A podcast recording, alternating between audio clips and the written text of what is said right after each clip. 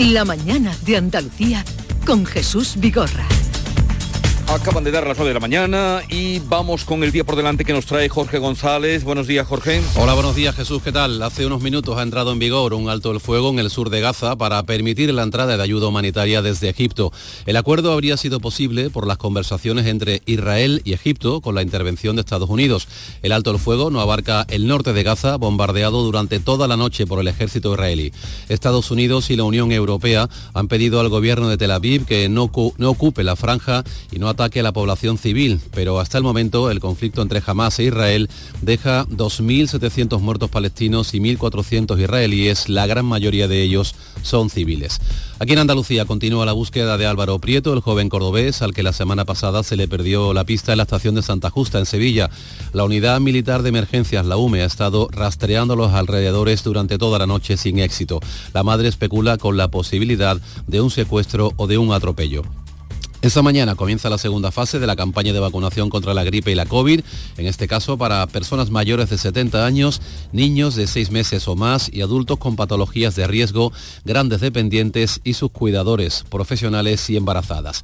Los agricultores andaluces comenzarán a percibir hoy las ayudas de la PAC, de la Política Agraria Comunitaria.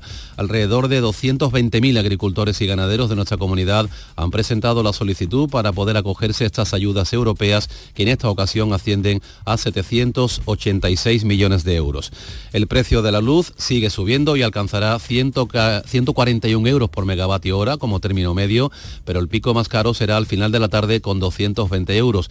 La electricidad se sitúa en los niveles más altos desde el pasado mes de marzo. Y un último asunto, la Audiencia Provincial de Almería acoge desde hoy lunes la vista oral con jurado popular contra el hombre acusado de asesinar a su expareja sentimental en el municipio de Roquetas de Mar en 2021. El fiscal pide 28 años de prisión. Gracias Jorge. Eh, estamos en tertulia de actualidad. Ya apuntábamos lo que ahora confirmaba Jorge, que entra un alto el fuego en eh, la zona sur de Gaza entre apastado entre mm, eh, Israel, Egipto y, en fin, para posibilitar que ahí se abra un corredor humano. Otra noticia que apuntábamos hace un momento en charla con Charo Fernández Cota, con Pepe Landi, con Teo León Gross, es eh, la exclusiva que ha dado hace unas horas esta mañana de Ogesti, un informe del Tribunal Constitucional allanaría el camino para anular la sentencia de los ERE y amnistiar a Griñán. Eh, de Ogesti ha cedido cuentan en exclusiva a un informe del Constitucional que asume las tesis de los 12 condenados. ¿Qué significa esto? Vamos a tener ocasión en un momento de hablar con Agustín Ruiz Robledo, que ya sé que todos conocéis y reconocéis, para que nos diga si eso es así, qué podría pasar. Eh, Charo, tú también querías intervenir, eh, bueno, todos, abierto el tema de, y luego con el eh, catedrático que nos diga qué puede pasar si esto sigue adelante. ¿Es borrón y cuenta nueva? O cómo se interpreta? Hay, una lectura así a grosso modo y es que, hombre, si esto se, produce, se produjera, le ahorraría a Chávez el trabajo de tener que indultar, que indultar a los condenados, ¿no? Pero, pero bueno, la verdad a Sánchez. a, Sánchez. sí, sí, perdón por el lapsus. Em, la verdad es que lo que hace este informe, que no deja de ser un informe, eh, es que asumir las tesis básicamente del recurso de amparo que presentaron ante el TC, que recordéis que en septiembre eh, se negó, el TC rechazó la medida cautelar de suspensión de la pena que pedían ellos mientras se resolvía la cuestión de fondo de sus recursos. Y en este informe del letrado próximo a la magistrada Montalbán, lo que hacen es asumir la tesis de los condenados en el sentido de que el Parlamento de Andalucía aprobó las cuentas que canalizaban las ayudas con lo cual eh, el, que en el Consejo de Gobierno se hubieran aprobado eh, habría sido un acto político y no un acto administrativo, ya que en el Parlamento, era el Parlamento en última instancia el que había aprobado estas ayudas. Pero bueno, eh, a partir de ahí sí habrá que ver qué, dicen los expertos y luego qué debate se produce en el seno del Constitucional. Lo que también habría que ver es por qué se, se, filtra el, informe en este momento, ¿eh? que eso también tiene sus connotaciones. ¿Por qué se filtra? ¿Por qué, quién, lo, quién lo filtra? Bueno, de momento para que se filtre tiene que estar hecho, claro, es, que estaba en curso, estaba en curso. Eh, bueno, yo creo, eh, yo, insisto, ¿no? Es decir, por supuesto que el pronunciamiento del Tribunal Constitucional eh, será aceptado como no puede ser de otra manera mm, insisto en que la polémica va a ser muy considerable porque, porque el el clima político es el que es, ¿no? Eh, pensar que las eh, decisiones del Tribunal Constitucional eh, se toman en condiciones ideales de laboratorio, en eso que decían en los problemas cuando estudiamos física y química, en condiciones ideales de presión y temperatura, no, esto no, no es así. Evidentemente, ese Tribunal Constitucional está además con la elección de, Conde Pumpido, e insisto, y con, con, algunos de los miembros que lo componen, uno de los cuales sale directamente del Consejo de Ministros y, y otro de, la, fin, de la nomenclatura de Moncloa, pues eh, inevitablemente, ya digo, esto va a generar mucha polémica pero eh, bueno, en su momento el Tribunal Constitucional y el Tribunal Supremo ya han tenido algunos choques y me imagino que, pues una vez más esto va, a reproducirse. Sí, incluso va a, causar un ruido considerable y que se va a prolongar porque incluso afecta a un, concepto de, fondo, que es el concepto de que, de, que alega la, defensa y que habría hecho suyo este informe que, veremos hasta hasta dónde llega, que es bueno ese concepto que, tanto ha aparecido durante el proceso, que es el invigilando, o sea, la responsabilidad que tendrían los dirigentes políticos si su aprobación de cuentas que en algunos eh, casos eran evidentemente negligentes y corruptas y fruto de, la actuación de algunos mangantes y sinvergüenzas que, han salido a, la luz en este proceso, bueno, si, darle luz verde a esas cuentas era un acto político involuntario o implica una responsabilidad mm, penal. Eh, hay, hay dos, dos, formas de verlo y mm, digamos que en ese sentido es, esta este último paso de, un proceso tan largo podría crear una especie de jurisprudencia, podría, podría crear un precedente que, se aplique luego en otros, en otros em, casos similares. O sea, si los, los más altos responsables políticos son hasta cierto punto eh, inocentes o involuntarios cooperadores involuntarios en, estos casos de, corrupción que se habrían generado en capas más bajas de la administración. Bueno, es complicado dirimirlo, seguramente hay argumentos para decidir, mm, cada uno decida si, si son culpables y deben estar eh, al tanto de todo lo que se hace y estar encima de, cada paso cuando se mueve un euro de dinero público, o mm, los que puedan considerar que es imposible humanamente estar, estar al, tanto de todo. ¿Sabes, Pepe? Claro, es que eh, lo que ocurre es que esta tesis de que eh, fue el Parlamento el que apoyó las cuentas que canalizaban las ayudas de los ERE, lo cual habría eximido de responsabilidad al Consejo de Gobierno o, al ministro de Economía, en aquel caso, al presidente de la Junta, eh, esa tesis es la que ha esgrimido la defensa de, los encausados por los ERE desde el primer momento. Y todos los tribunales, instancia por instancia, la han desechado. Entre otras cosas, porque el entonces consejero de Economía, mm, Pepe Guiñán, que como al que, al que le deseamos que mejore su salud de aquí, por supuesto, eh, estaba advertido por la intervención. Entonces, bueno, que a estas alturas, eh, que por supuesto con todo el respeto a posibles sentencias y decisiones del Tribunal Constitucional, pero es que esa tesis ya había sido descartada por los tribunales, instancia tras instancia, hasta llegar al Tribunal Supremo. Sí, había sido advertido 16 veces, si no recuerdo mal, eh, mm. es un, ya digo, cito de memoria.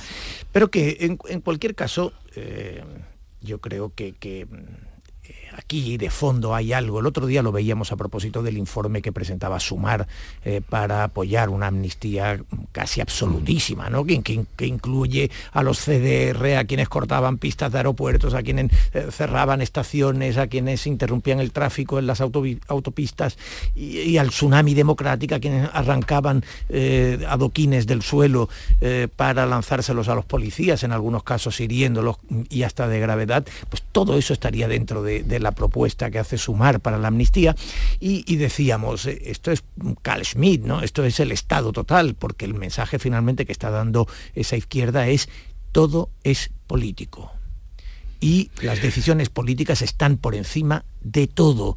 Y están absolutamente legitimadas. Y en ese sentido, eh, pues yo creo que nos adentramos en una polémica que tiene mucha importancia, porque, eh, porque los políticos indultando a políticos, los políticos promoviendo eh, esa ultralegitimidad política y en definitiva neutralizando o en alguna manera desdibujando la separación de poderes, nos adentra en un territorio que no deja de ser inquietante. ¿no? Y esto con lo que está ocurriendo de la amnistía, ¿serían coincidencias, casualidades, estrategias? En fin, ¿qué es todo esto? Ahora seguimos, 9-10 minutos de la mañana, sintonizan Canal Sur Radio en tertulia hoy con Charo Fernández Cota, Teo León Gross y Pepe Landi. La mañana de Andalucía. Cuando veas el nuevo Rasca Platinum de la 11, vas a pensar. Pero ¿cómo voy a rascar algo tan bonito? Con ese color negro y plateado tan elegante y ese diseño tan chulo. No sé yo.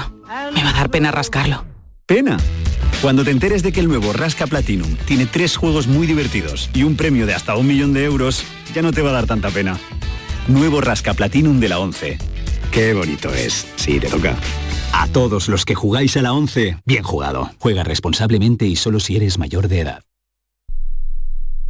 Sigue la corriente del río. Navega en la inmensidad del océano. Adéntrate en la jungla. Descubre lo desconocido.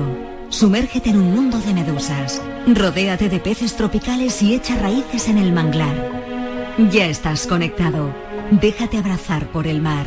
acuariosevilla.es este lunes, a partir de la una de la tarde, llega el análisis de la actualidad del deporte en Canal Sur Radio con la jugada de Sevilla. En directo, desde Sin Remedio, vibra con la mejor música y grita de emoción con los partidos más épicos. En Sin Remedio, calle Arcos 33, Los Remedios. Para ahorrar agua en casa, yo ya no descongelo bajo el grifo. Dejo las cosas fuera con antelación y listo. Gracias a tu ayuda hemos logrado reducir el consumo de agua, pero la sequía persiste y la situación es grave, porque no hay agua que perder. Cuida cada gota. Emasesa, tu empresa pública del agua. Disfruta de Canal Sur Podcast, nuestra plataforma digital de contenidos especializados, exclusivos, de producción propia, como Ellas juegan y también cuentan. Un punto de encuentro, saber y estar al día de los logros del fútbol femenino, con toda la información y actualidad de las jugadoras, fichajes, clubes, torneos. Canal Sur Podcast, la tuya. Salta al futuro con la Universidad Internacional de Andalucía. Aún estás a tiempo de solicitar tu plaza en nuestros másteres y diplomas. Con títulos en medicina, derecho, enseñanza y mucho más. Infórmate en unia.es. La mañana de Andalucía con Jesús Vigorra. Y cuando llegan noticias como esta que les estábamos contando y estaban comentando nuestros compañeros, de que un informe del Tribunal Constitucional eh, al que ha tenido acceso de Ojepti eh, allanaría el camino para anular la sentencia de los SERE y amnistiar a Griñán. Digo, cuando salen cosas como esta, noticias como estas relacionadas con el Tribunal Constitucional, yo acudo a nuestro catedrático de Derecho Constitucional de cabecera, siempre atento a nosotros, Agustín Roy Robledo. Buenos días. Buenos días, Jesús. Eh, a ver, díganos usted, eh, es de ser, de confirmarse esta noticia que hoy ha dado de Ojet, y ya están dando también otros medios de comunicación, de que el gobierno podría no tener que indultar al expresidente de la Junta de Andalucía, José Antonio Griñán, para evitar su ingreso en prisión, sino eh, el Tribunal Constitucional prepara eh, un informe para anular la sentencia del caso de los SERE y absolver a los 12 condenados. ¿Qué pasaría de confirmarse ese informe? Todos a la bueno, por, por lo que hemos podido leer, lo, primero que, hay que fijar bien es el marco de ese informe. Y si yo lo he entendido bien, en junio se admitió el recurso que presentaron varios condenados por los ERE. Entonces lo que se ha conocido hoy es esa admisión, que fue 4 a 2, no fue por unanimidad, eh, fue los progresistas a favor, los conservadores en contra. ¿En qué se basaron esos votos? ¿no? Bueno, ese es el informe que ha trascendido. Y lo que dice y lo que viene a decir el informe es que tanto la Audiencia Provincial de Sevilla como la, el Tribunal Supremo podrían haber violado el artículo 25 de la Constitución, ese que exige el principio de legalidad penal, que nadie puede ser condenado si no es por una sentencia que esté basada en una ley previa. ¿no? Eso es lo que sabemos. Entonces, al admitir el, al admitir el recurso, pues de alguna forma se está posibilitando que la sentencia final sea en este sentido, ¿no? En decir que el tribunal, el Tribunal Supremo violó el principio de legalidad penal. ¿Y qué posibilidades hay de que eso sea así? Bueno, si, si se mantiene la proporción 4 a 2, pues volveremos a tener a tener un 7 a, un 7 a 4, ¿no? Siete, siete magistrados diciendo que tanto la audiencia como el Tribunal Supremo violaron violaron el principio de legalidad. El, el problema muy técnico es el siguiente. Pero usted, cuéntenos usted para que lo entienda todo el ah, mundo, que ahí está ahora no se escucha. Voy, voy a intentarlo. el problema, el problema es el siguiente. El Consejo, el Consejo de Gobierno aprobó uno, un proyecto de ley presupuestaria. Y ese proyecto de ley presupuestaria va al Parlamento. Para, para el Tribunal Supremo y la Audiencia, y la audiencia Provincial, ese proyecto, el hecho de aprobar el proyecto ya fue un acto prevaricador. Sin embargo, el, el abogado defiende que ese proyecto no es en sí mismo un acto que pueda ser considerado de prevaricador, puesto que mm, no tiene consecuencias eh, externas administrativas, sino que va al Parlamento y el Parlamento es el que lo tramita. Sobre eso tenemos que, decir que no hay precedentes, no había pasado nunca que eh, un, proyecto de ley fuera acusado de, de cometer un acto prevaricador. Con lo cual, la audiencia la audiencia provincial cuando dictó sentencia no tenía no no estaba cambiando ninguna jurisprudencia no estaba simplemente teniendo teniendo un problema nuevo y ese problema nuevo lo, lo resolvió diciendo sí sí es verdad que esto no es técnicamente en el ámbito del derecho administrativo no se puede considerar un acto administrativo pero en el acto del derecho penal sí que se le puede considerar ¿no? Y, y, esta, y esa tesis la confirmó el Tribunal Supremo. Yo, de, todas de todas maneras, aquí quiero recordar una cosa, que no solo fueron condenados por este acto que consiste en remitir al Parlamento un proyecto de ley, también fueron condenados por eh, hacer modificaciones presupuestarias, es decir, por cambiar conceptos de una partida a otra. Y ahí no interviene el Parlamento, con, con lo cual, si, si, se recuerda eso... A ver, según usted eh, nos está contando, sería pasarle la responsabilidad, eh, la culpa, si se quiere, el marrón, la patata caliente, eh, todo lo que se hizo regular o mal, pasárselo al Parlamento. Y ahí quedaría... Efectivamente, es decir, quien decidió... Efectivamente, esa es la tesis desde el primer momento de los abogados defensores, que además cualquier abogado que o cualquier jurista la habríamos mantenido, ¿no? Si, si nuestro tenemos que defender a nuestro cliente es simplemente es decir, oiga, si administrativamente se considera que no se pueden recurrir los, los proyectos de ley, pues penalmente tampoco hay ninguna responsabilidad. Sin embargo, la audiencia provincial cortó ese hilo y dijo, no, no, estos señores cuando estaban haciendo el el anteproyecto de ley sabían perfectamente que estaban poniendo unos conceptos donde no debían, porque y, estaban cometiendo un delito. Pero yo lo que yo lo que digo es que esa es solo una parte de la condena.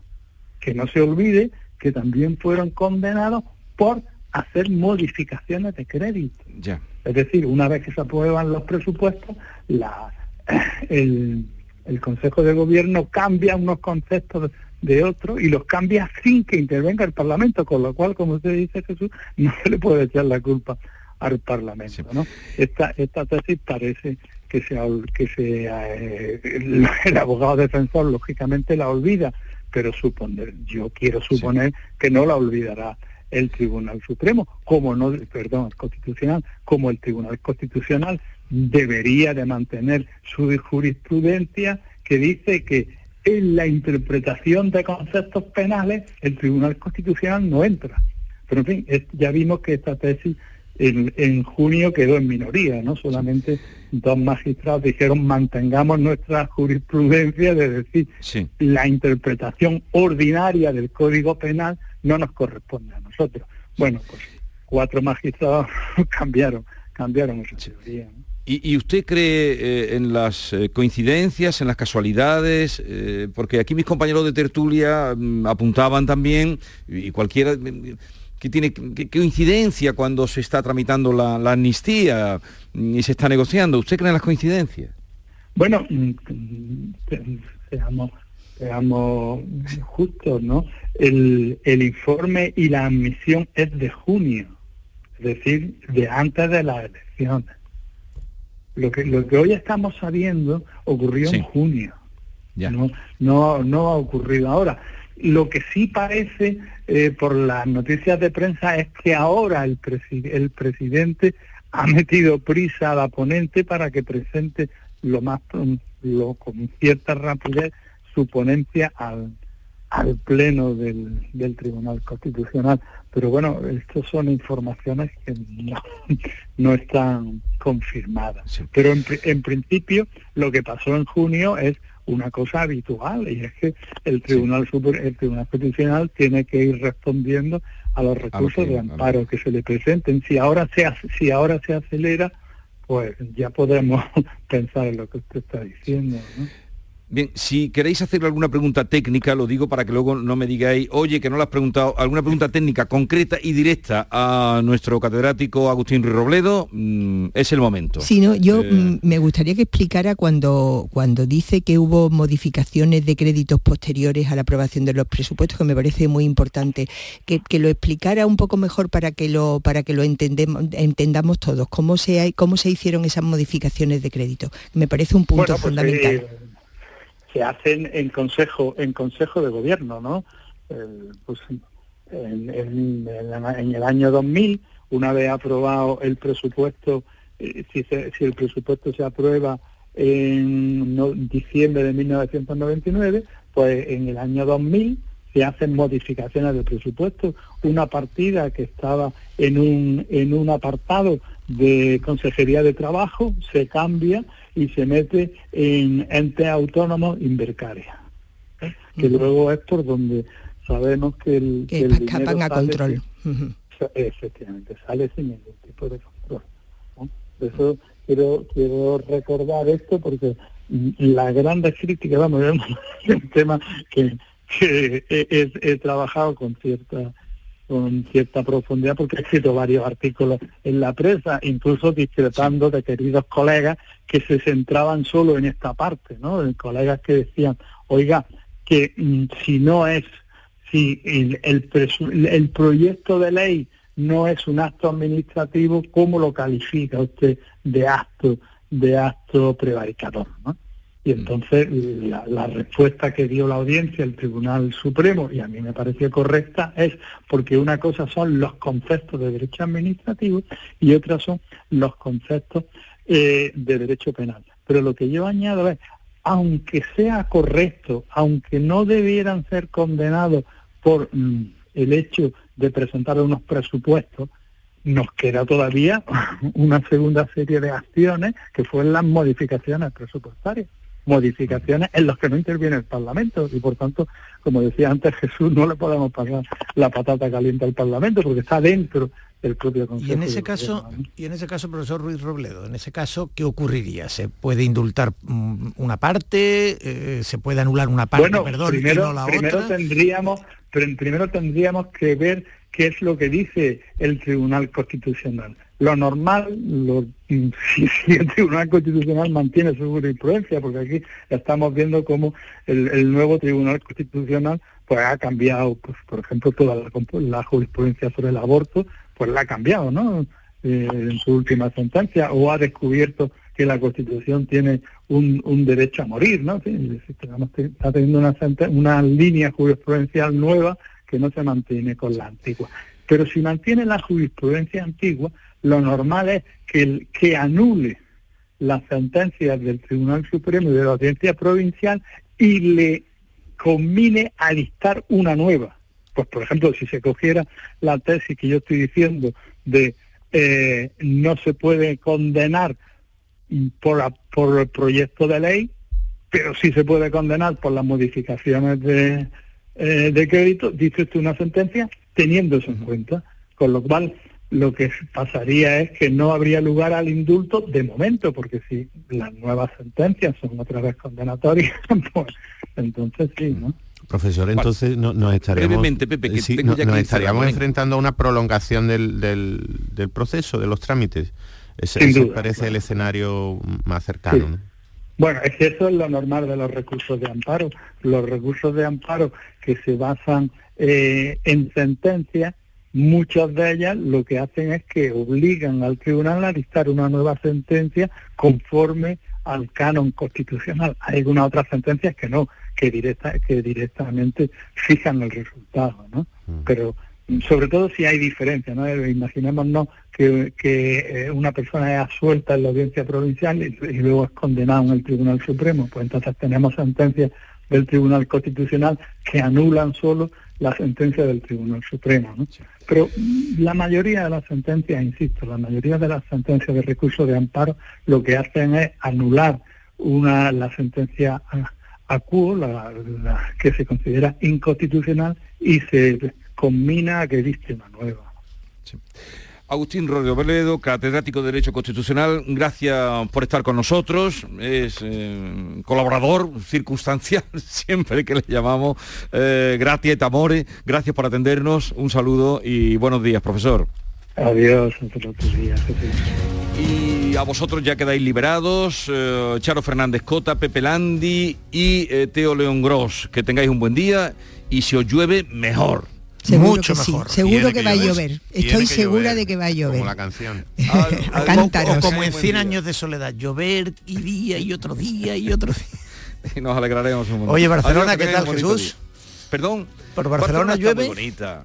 Barcelona, si yo quería hablaros de Barcelona, si es que ¿por qué me metéis a mí en estos asuntos? Si yo me venía a Barcelona para hablaros de Barcelona, de que estaba bonita, de la fiesta de anoche, de... de Porque estuviste en el planeta. De que todo eso que os cuentan a veces de lo que pasa aquí, Y sigue ocurriendo, Jesús, sigue ocurriendo que, mujeres periodistas ganen este premio, ¿no? Me parece una... que se abre una línea en los premios literarios en España no sé, con mucha frecuencia. El año pasado no fue así, pero sí los periodistas, además anoche había... Mm, Las periodistas. Mucha prensa, mucho... Espera que vaya a escuchar un momento a Sonsoles. Las ganas que tengo de que llegue el 8 de noviembre para que la, novela esté en las librerías y poder, y poder reescucharos cuando la leáis y empezar a recibir ya los inputs de los lectores que son siempre lo más estimulante. Eso nos decía esta mañana a las siete y media. El espectáculo es muy televisivo, se ha convertido cada vez más en muy televisivo, pero ya os digo, yo quería hablaros de Barcelona de lo bonita que es esta ciudad, de, lo, de todo eso que a veces nos llega desde fuera, es que aquí hay no, una, una eh, a pie de calle, una tranquilidad, una alegría. O sea, no nos confundamos. Aquí da gusto pasar unos días, ¿no? y luego volver. Un abrazo muy grande. Adiós. adiós, adiós. Oye, ¿no le has preguntado a Cristina Ónega a qué hora escribe? A son eh, pues sí, no le he preguntado, sí, pero son soles, son soles. Ya le preguntaré porque claro, ella dijo ayer le dedico este premio a las eh, escritoras con hijos y a los hijos de las escritoras. Ella tiene dos hijos y, la verdad es que eh, es muy mm, prolífica, ¿no? Porque mm, escribe mucho, hace un programa de, televisión que ocupa mucho, eso bien Teo lo sabe, eh, su media horita que tiene, lo que le cuesta, por lo menos siempre me está pidiendo tiempo. pero, pero en fin. Eh, Yo te puedo decir que nuestro programa que empieza efectivamente a las 10 minutos, 10 minutos antes de la una y que termina a las 2 y cuarto, yo lo empiezo a preparar a las 5.45. es la hora en la que empezamos cada día. Me consta. Y, de momento no tienes libro para publicar, ¿no? Estoy a punto. Estoy a punto. Ya, no, ya nos lo anunciará. Un abrazo. Adiós a todos. Adiós. Saludos. Adiós.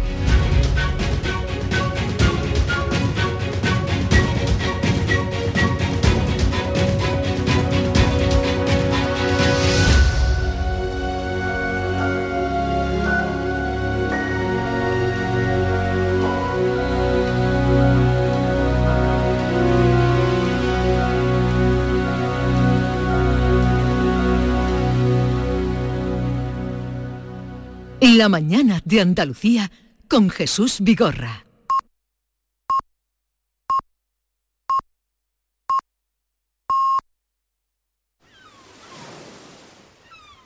Bonita playa, ¿verdad? Sí, y además segura. ¿A qué te refieres? Pues que una playa como esta, libre de edificaciones, protege nuestras costas. A ver, explícame eso. Mira, hoy este mar está tranquilo, pero con las tormentas, el fuerte oleaje se lleva gran cantidad de arena. Una vez pasa el temporal, estas mismas olas la devuelven a la playa. Pero, ¿sabes qué pasa si se ha construido demasiado cerca del mar?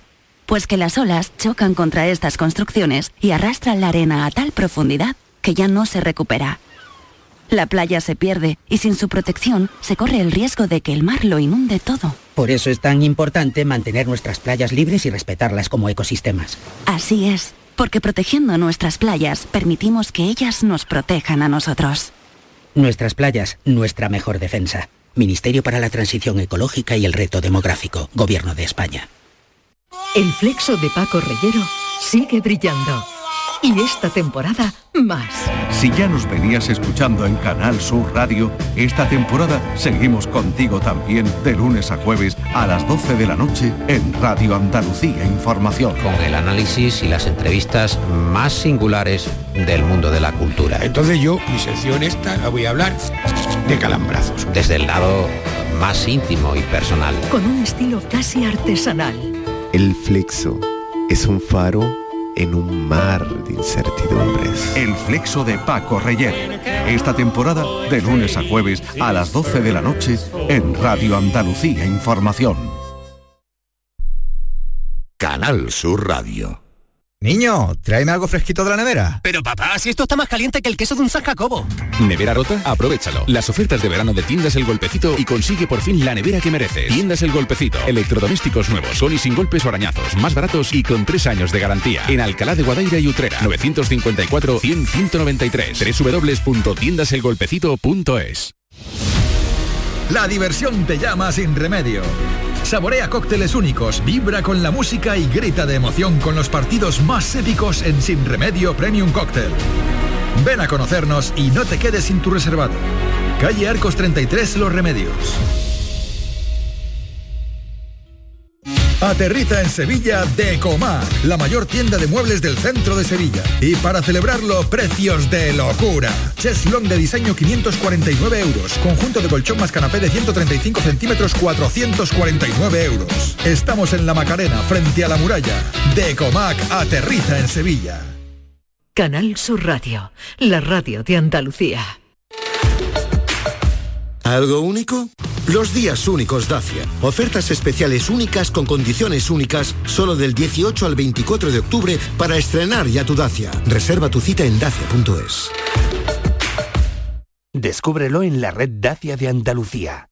Todo el deporte de Andalucía lo tienes en el pelotazo. Fútbol, baloncesto, motociclismo, fútbol sala. Con la información de nuestros equipos, los deportistas, el análisis de los partidos y competiciones, los protagonistas de la noticia. Todo lo tienes de lunes a jueves en el pelotazo, a partir de las 10 de la noche. El pelotazo, con Antonio Caamaño. Contigo somos más Canal Sur Radio. Contigo somos más Andalucía.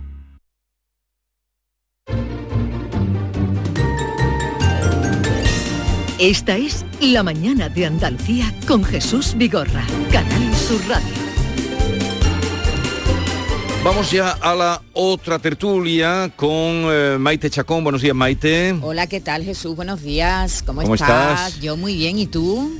Bien, bien. ¿Has bien, dormido? Muy bien ¿Has dormido atendido. algo? en que- Poco, pero yo me retiré lo que pude, pero mm, en fin. eh, Bueno, ahora nos aquí cuentas. estamos. Ahora nos cuentas con más detalle. Eh, David Hidalgo, ¿qué tal estás? Buenos días, muy triste, muy triste porque no los lunes la alegría es ver- verte a ti, preguntarte por tu fin de semana, que te voy a preguntar ahora, pero sobre todo que hoy te, un- te has ido a eres un Barcelona. salamero. ¿Pero qué haces ahí? ¿Qué te- ¿Por qué te has ido tan lejos? Pero ya sabes por qué estoy aquí. Ya, pero explícaselo a que se haya en- enganchado a la radio ahora, que estás por los premios Planeta, ¿no? Eh, Me, me invitaron como Eso. cada año a los premios Planeta, me pusieron a disposición Cataluña Radio y entonces eso me ha permitido venir y me ha permitido estar aquí en un estudio. Pues se te escucha como si estuviera ahí al lado, vamos. A entrar la claridad. Es que es que esto, no, esto es una... Pero tú qué te has creído, esto es una emisora seria.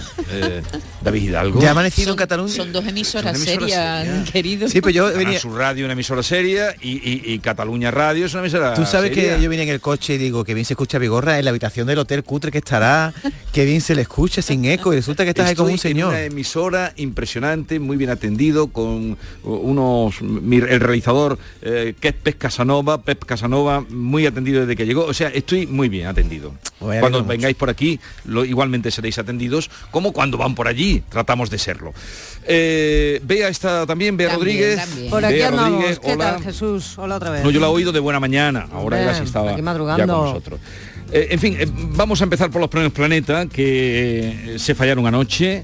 Sonsoles Soneiga ha ganado con las hijas de la criada y, y no sé, vamos a contar algunos datos, ¿no, Maite? Sí, Pues, hombre, so- sobre todo, sobre Te todo. los voy a contar yo, empiezo Jesús si no te importa. Lo tenemos repartido el tema, ¿eh? de todas maneras, sí, pero no te si preocupes. yo veo que lo tenéis repartido, ahora pero yo tengo el aquí Maite cul- Chacón. No, Maite primer- Chacón. no, pues tú lee bien que y luego Beatriz. tuyo. Y Maite Te- Chacón, y ahora Beatriz. Maite te va a contar todo el tema cultural de eh, Sonsoles Sonega, que se lo sabe estupendamente, pero como a mí ya me han puesto la medalla de cronista eh, un poco arrosada y amarilleada de vez en cuando, pues te voy a contar un poquito sobre los datos de su vida.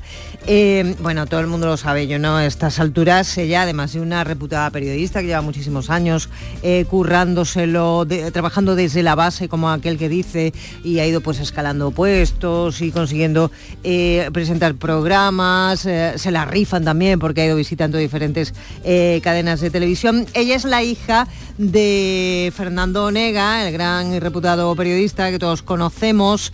También eh, el tema literario le viene por la parte de su madre, Soledad Salcedo, quien fue editora, traductora y escritora.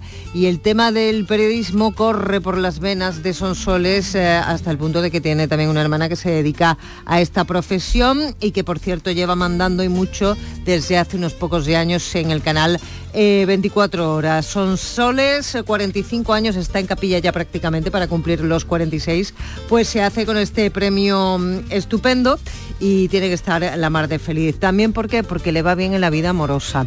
Tiene dos niños preciosos eh, que tuvo con, con su marido, del que se divorció hace un tiempo y está enamoradísima del arquitecto César Vidal, con que tiene una relación desde hace ya tres años. Es súper amiga, súper amiga, que lo sepáis todos, de la que hoy es reina, la reina Leticia, se hicieron muy ¿Ah, amigas. sí? Claro, porque ellas estuvieron trabajando juntos en la cadena CNN Plus durante unos años y tanto cuando eran todavía príncipes, los príncipes de Asturias fueron a su boda eh, cuando se casó, allá por 2011, y ella también, por supuesto, fue invitada en la, en la boda real. Y bueno, como sabéis, ella triunfa mucho en un programa eh, de tarde en, en Antena 3 y ahora pues tiene que ser, eh, tiene que estar contentísima, como tú bien sabes, Jesús, con, con ese seguramente inesperado premio que ha alcanzado en las letras en España, que es eh, este que se acaba ya de Oye, ¿por por qué decimos, Planeta. por qué decimos Onega si es Onega? Es, son solo Es Onega. Es Onega, ¿no? yo he dicho Y- y Onega. el pa- no, decimos, a veces lo, Sí, lo pues escucho mal. Sí, sí, porque pues si va hubo un tiempo que si el padre, tildado- sí, hubo un tiempo que el padre se firmaba Onega y Mm. luego pasó a colocarse eh, eh, la tilde. Eso es así, Maite, los que ya tenemos, un- igual que An- Anson, antes era Anson y ahora es Anson. Y, Y toda la eh, vida, yo he escuchado toda la vida Anson también. Nunca ¿eh? me acostumbraré a Anson, te lo digo. Será Anson para Anson. siempre. Un poco british, ¿no? Lo de Anson. Fue mucho tiempo Anson Sí, sí, y de pronto fue Anson. Y Fernando fuera- Onega era siempre Fernando Onega hasta que un día de pronto empezó a decir Onega y ahora sí que lleva la tilde. el apellido Entonces, de- la que tiene ahora un millón de euros en su partir de cuenta. ahora soy Chacon, ¿eh? Lo Maite. Maite Jesús. ¿cuánto- que vamos a decir lo que ha ganado, ¿no? Un millón de euros, que eso no, no lo gana nadie en el mundo por un Este- libro, este por es el Dios. el premio, El premio el más premio dotado. literario, el premio literario de mayor eh, bolsa que se da en el mundo, ¿eh? por encima del Nobel. Un millón de pavos, ¿eh? Eh, Jesús, que eso es, pronto. es un- como un adelanto de los libros que va a vender, ¿no? Sí, eso dicen, Sí. pero yo como no lo he ganado nunca no te puedo decir no, no, no cómo es el cambalache. Cómo, cómo Pero luego sí, eso se- se- si te lo dan en un cheque o, cómo. había ¿no? un compromiso antes yo no lo sé pero hasta donde con algunos autores que he tenido es el compromiso de que tienes que hacer los dos libros siguientes con Planeta. Y ese millón de euros en cuánto se queda, porque el bocado de Hacienda tiene que ser grande, ¿no? Vigorra? pero David que yo sí abocado una vez cuando lo ganó Fernández Sánchez Dragó que lo ganó un año, eh, salía de un restaurante o entraba, no sé cómo fue, esto lo ha contado él. Y entonces, o en el restaurante se encontró con Carlos Solchaga, que era ministro de Hacienda, compraba la pasta, y se acercó y le dijo, Fernando, eh, felicidades por el premio. Dice, no, no, y para usted también porque vamos a media. bueno, hay que recordar, tú estarías, supongo, allí también, ¿no? Cuando se le, Sí, sí. cuando Sonsoles Onega recibió el Sí, premio de novela la- Fernando Lara en el falló. año 2017 por Después del Amor, que fue la vigésimo segunda edición de este premio. Eh, Después del amor todo son palabras y se llamó el, el libro que ha sido uno de sus... Bueno, ella dice que ha- se ha presentado a todos los premios, lo dijo ayer, ¿verdad? Sí, en, eso en- dijo en ayer, el eso dijo discurso de, de- de agradecimiento del premio, que, que se habría presentado a todos los premios y que ha conseguido, que, que ha perdido en la mayoría de ellos, pero que ha conseguido ganar el, el más importante. Así que tú también estabas, ¿no? La noche del 17, Sí, yo cuando ganó el premio de novela Fernando Lara. Sí, además estaba de maestro de ceremonia. o sea, Claro, como hace eh, tan- aquella noche. como tantos años hace. sí, a ver, eh, hablemos ahora porque Sonsoles es conocida y además esta, mañana nos ha eh, atendido muy temprana hora, a siete y media, la primera entrevista de las ciento y pico que tendrán hoy, una breve entrevista pues para felicitarla y saludarla. Pero eh, este joven que se ha revelado como yo creo que no ha habido otro tan joven que haya recibido No. este premio, No, no, no, Alfonso ese- ese Goizueta, 23 años. Sí, el finalista más joven. Sí, Sus- eh, ¿Qué, qué podemos decir de él? Bueno, que tiene 23 años, el- el- la novela que ha escrito se llama... David, La eso ya lo he dicho yo. La sí, pero yo lo tenía que apuntado y no quería gastar tinta en balde. Digo, ya que lo tengo aquí escrito, lo voy a decir.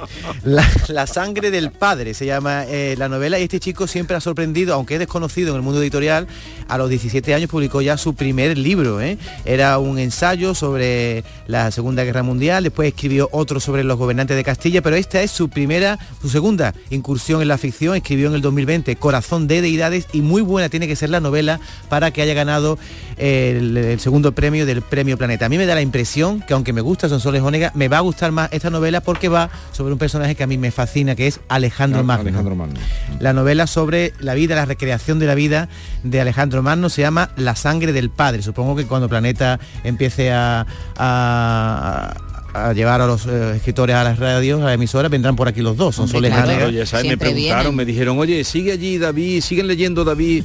Y Claro. Digo, no, no, no, no te rías porque me lo dicen muchas veces, dice, pocas emisoras, vamos que haya tres, cuatro personas que se hayan leído los libros. Tú tienes De ahí pa. manuscrito para enviárnoslo ya, para ir leyéndolo, porque tiene pinta de ser interesante. Vendrán ya No dentro de dos o tres semanas, ¿no? No sea, sí, no seas ansioso. Bueno, pues A ese ver, es el nuevo nombre de las letras españolas. Alfonso Goizueta. Los libros salen a principios de noviembre, así que dentro de poco estarán por aquí. Eh, vamos a el acontecimiento taurino que se vivió en la Feria de San Lucas. Eh, Beatriz, como experta en tauromaquia, que dentro de poco la va a fichar Juan Ramón Romero. ¿Qué pasó en la Feria de San Lucas, Jaén, esa feria larga que se está celebrando ahora? Ha habido tortas aquí, ¿eh? por, por contar la noticia, que lo sepas Jesús, pero bueno, yo he tenido la suerte que me ha tocado. Pues, eh, ¿a quién le iba a decir a este hombre?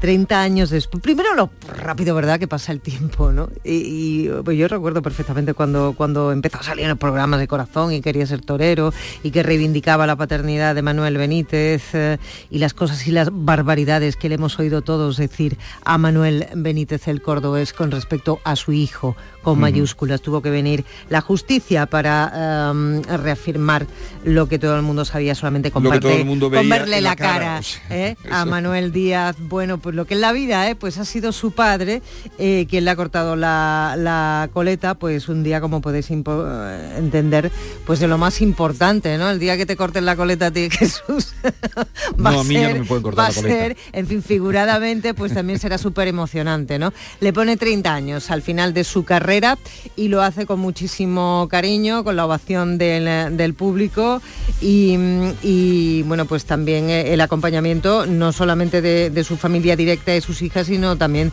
de la, de la propia madre de, de sus hijas, de Vicky Martín Berrocal, que escribió una cosa súper bonita que te iba a leer yo, pero luego he visto que le tocaba a Maite contártelo. ¿Tú estás preparada, Maite, para contarle lo que... Preparadísima. Adelante. Cuéntamelo, ¿qué, qué le ha leído esa... No, pues, la pues su- la diseñadora, de sus que tú sabes ¿no? que se llevan muy bien, se llevan estupendamente, siempre, siempre se han llevado bien esa pareja, se lleva separada mo- muchísimos años, pero se llevan muy bien. Y entonces entonces pues no ha querido perder, perder la oportunidad de apoyar al padre de su hija y ha mandado pues unos mensajes muy, muy emotivos.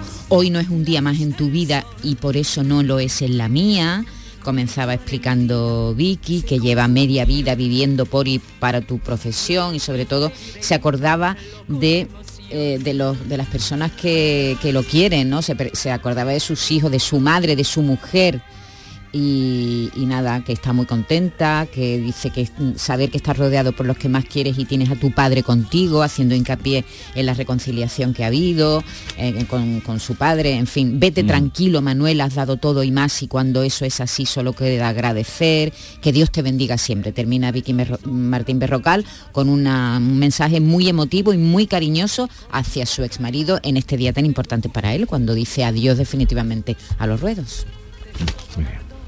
Y viva la Madre Superiora. ¡Viva!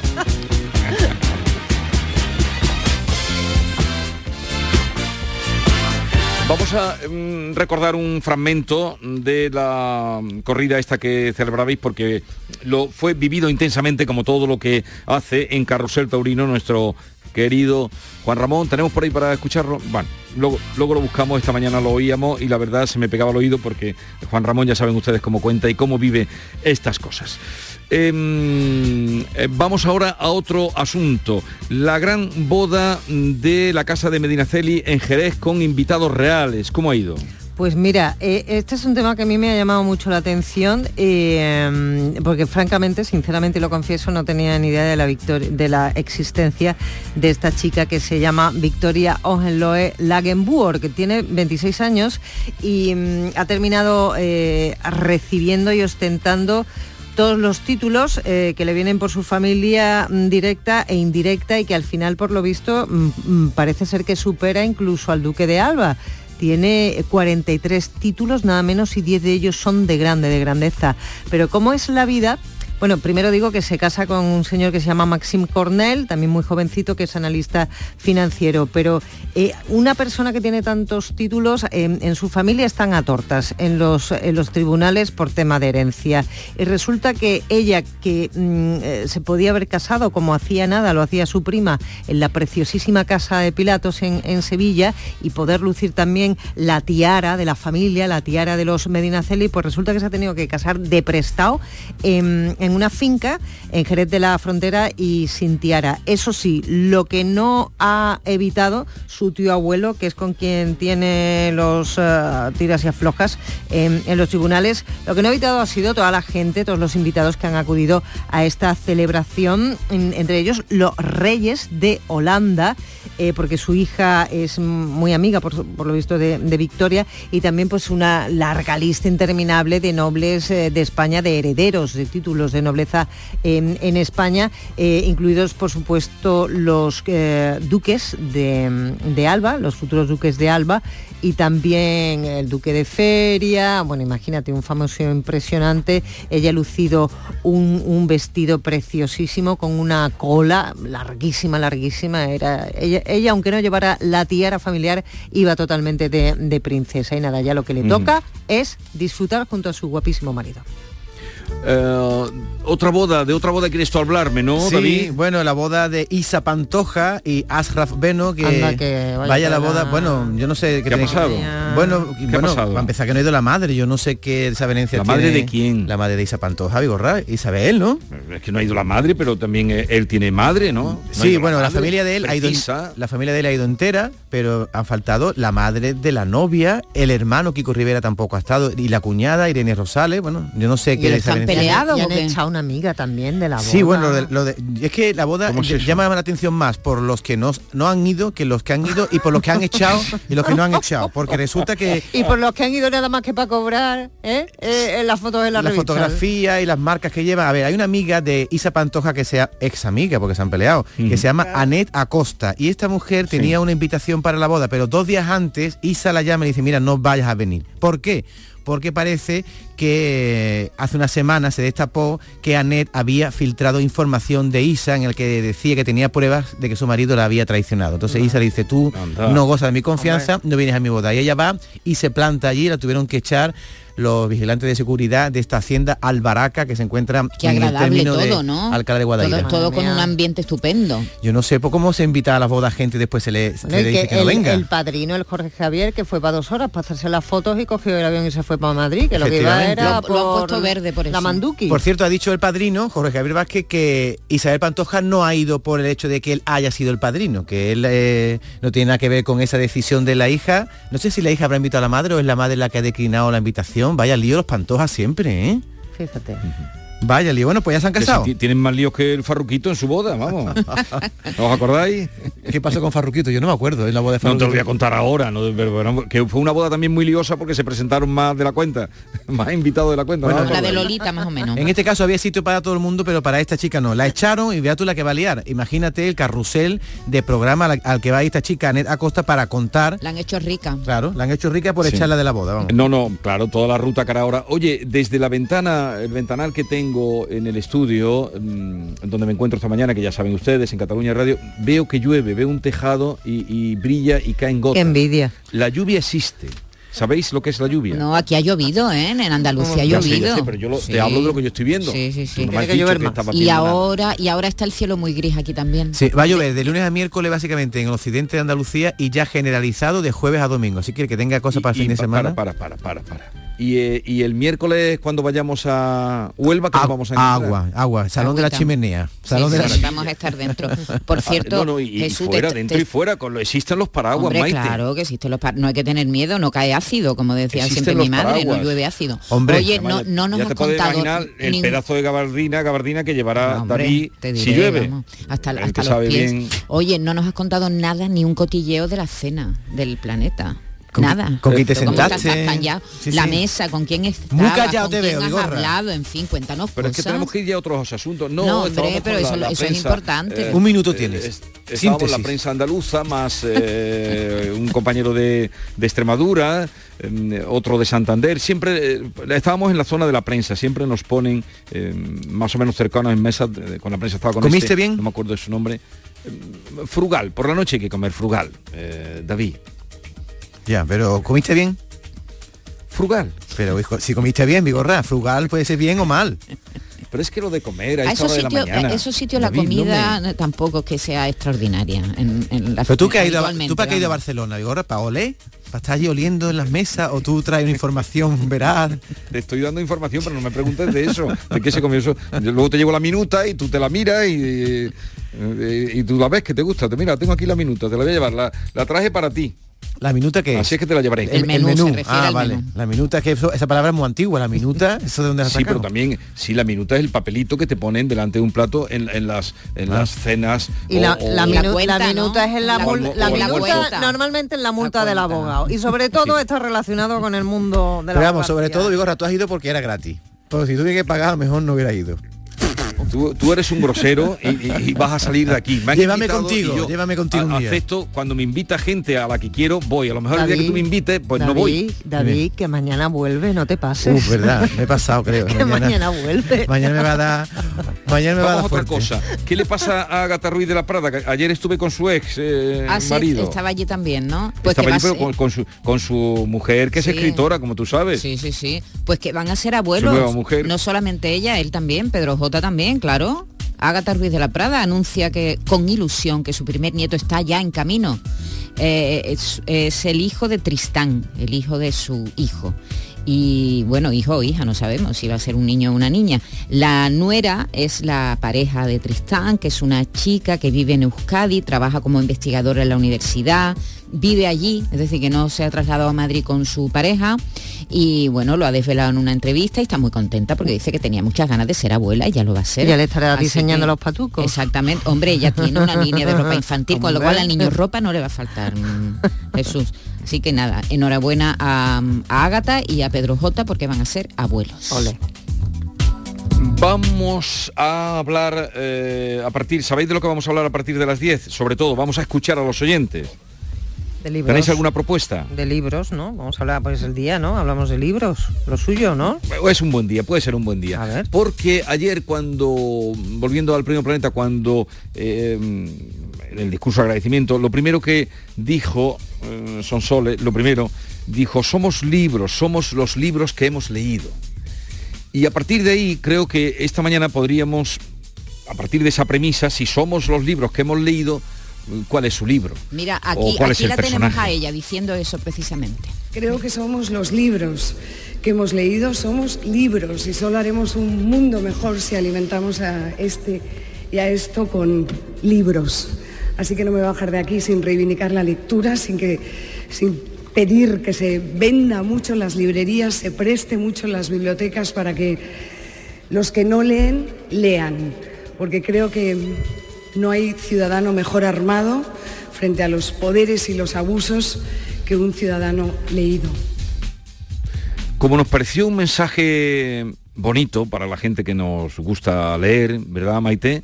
Eh, y Bea y David, Claro que sí. pues eh, esta mañana podríamos, a partir de ahí, si somos los libros que hemos leído, ¿qué libro es el que de- le definiría o, o qué personaje de los leídos, no?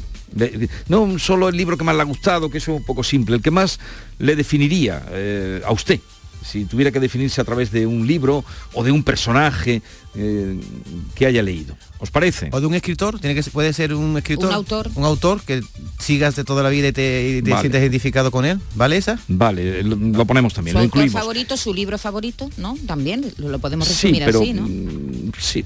¿Qué libros son los que le representan? Si somos lo que hemos leído, si somos lo que hemos leído, ¿qué libro sería o qué autor o qué personaje el que a usted le, le representaría mejor o lo definiría? 670 940 200, como siempre pueden decir el por qué. Eh, 670 940 200. Oye, Vigorra, Les escuchamos y nos escuchamos. Seguimos. Dime, dime, David. No, si me vas, a, me vas a preguntar que he desvelado lo que le dijo el muchacho a Leonor, que eso es una cosa que yo quería contarte hoy. ¿Te acuerdas que estuvimos el ¿Cómo otro no? día Claro que te lo diciendo, pregunto. eh, y es su Eh, novio? espérate, que, espérate que te lo pregunte. Venga, Eh, pregúntamelo. David, em, Dime, querido. ¿cuál es el comentario que le sacó los colores a la princesa Bueno. Leonor en la recepción real? Yo no sé si ha sido que le han leído los labios o que alguien lo ha desvelado, el propio chaval. El caso que se especuló mucho cuando ella se rió, se puso un poco colorada, tuvo la mirada cómplice de los padres, del, rey y la reina, y se dijo incluso que eran novios. Bueno, no, el chico tiene novia, ¿eh? que la chica casi se muere de un infarto cuando se entera de que se especula con que sean novios. Lo que le dice el chaval es, qué guapa estás, Borbón. Entonces ella, ese comentario le hace gracia porque son compañeros de la academia y empezaron a reírse. Claro, de ahí han salido ríos de tinta, pero fue eso lo que le dijo. Qué guapa estás, Borbón. Yo le hubiera dicho Borbona. Claro, porque porque eh, los cadetes eh, en, en el- la ropa de trabajo que llevan llevan puesto ahí el nombre, ¿no? Y, y supongo, aunque eso es una cosa, mira, aprovecho en la galleta que llevan en el traje militar. ¿Sabes lo que es la galleta, David? Sí, la- eh, el brochecito que llevan aquí sobre el pecho, ¿no? Ah, no la gorra. Donde llevan, donde llevan el nombre. Donde llevan el nombre, sí. La tirilla donde llevan, eso se llama la galleta. La galleta. En el, en el uniforme de trabajo, la galleta, apréndetelo. Y Tú ahí va el- Mili. el nombre con el apellido. se hizo. Eso te lo ha dicho Encima- Moekel, porque el otro día no sabíamos cómo se llamaba. Lo ha dicho Moekel, yo eso. Entonces, y os lo dije a vosotros. Entonces, eh, ahí suelen llevar solo el primer apellido. Ah, y el nombre y el primer apellido. Pero, pero curiosamente, en Leonor le han puesto también el Ortiz. Ah, Borbón Ortiz. ¿Por qué será? Borbón Ortiz. ¿Por qué será? Hombre, porque la madre tiene ¿Por un peso será? también, ¿no? La madre ¿Por qué será? que decir Bueno, algo, y en la ¿no? mili ¿Por siempre se llama a la gente A ver. los apellidos. No, pero uno. La Leti manda mucho. Uno en la galleta y ahora van dos en la galleta.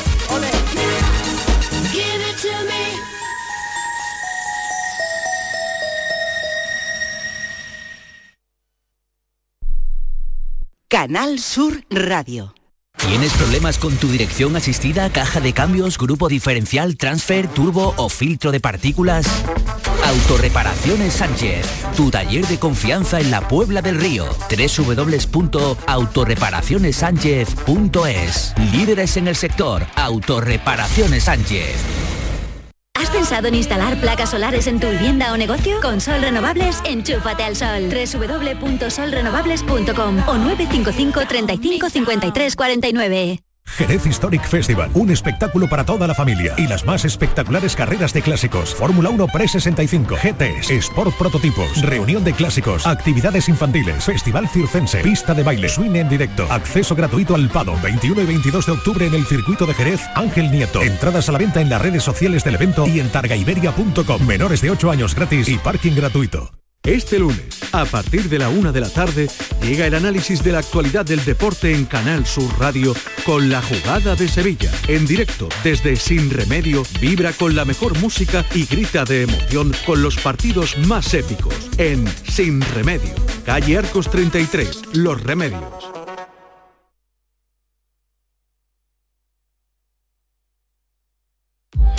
Esta es La Mañana de Andalucía con Jesús Vigorra. Canal Sur Radio.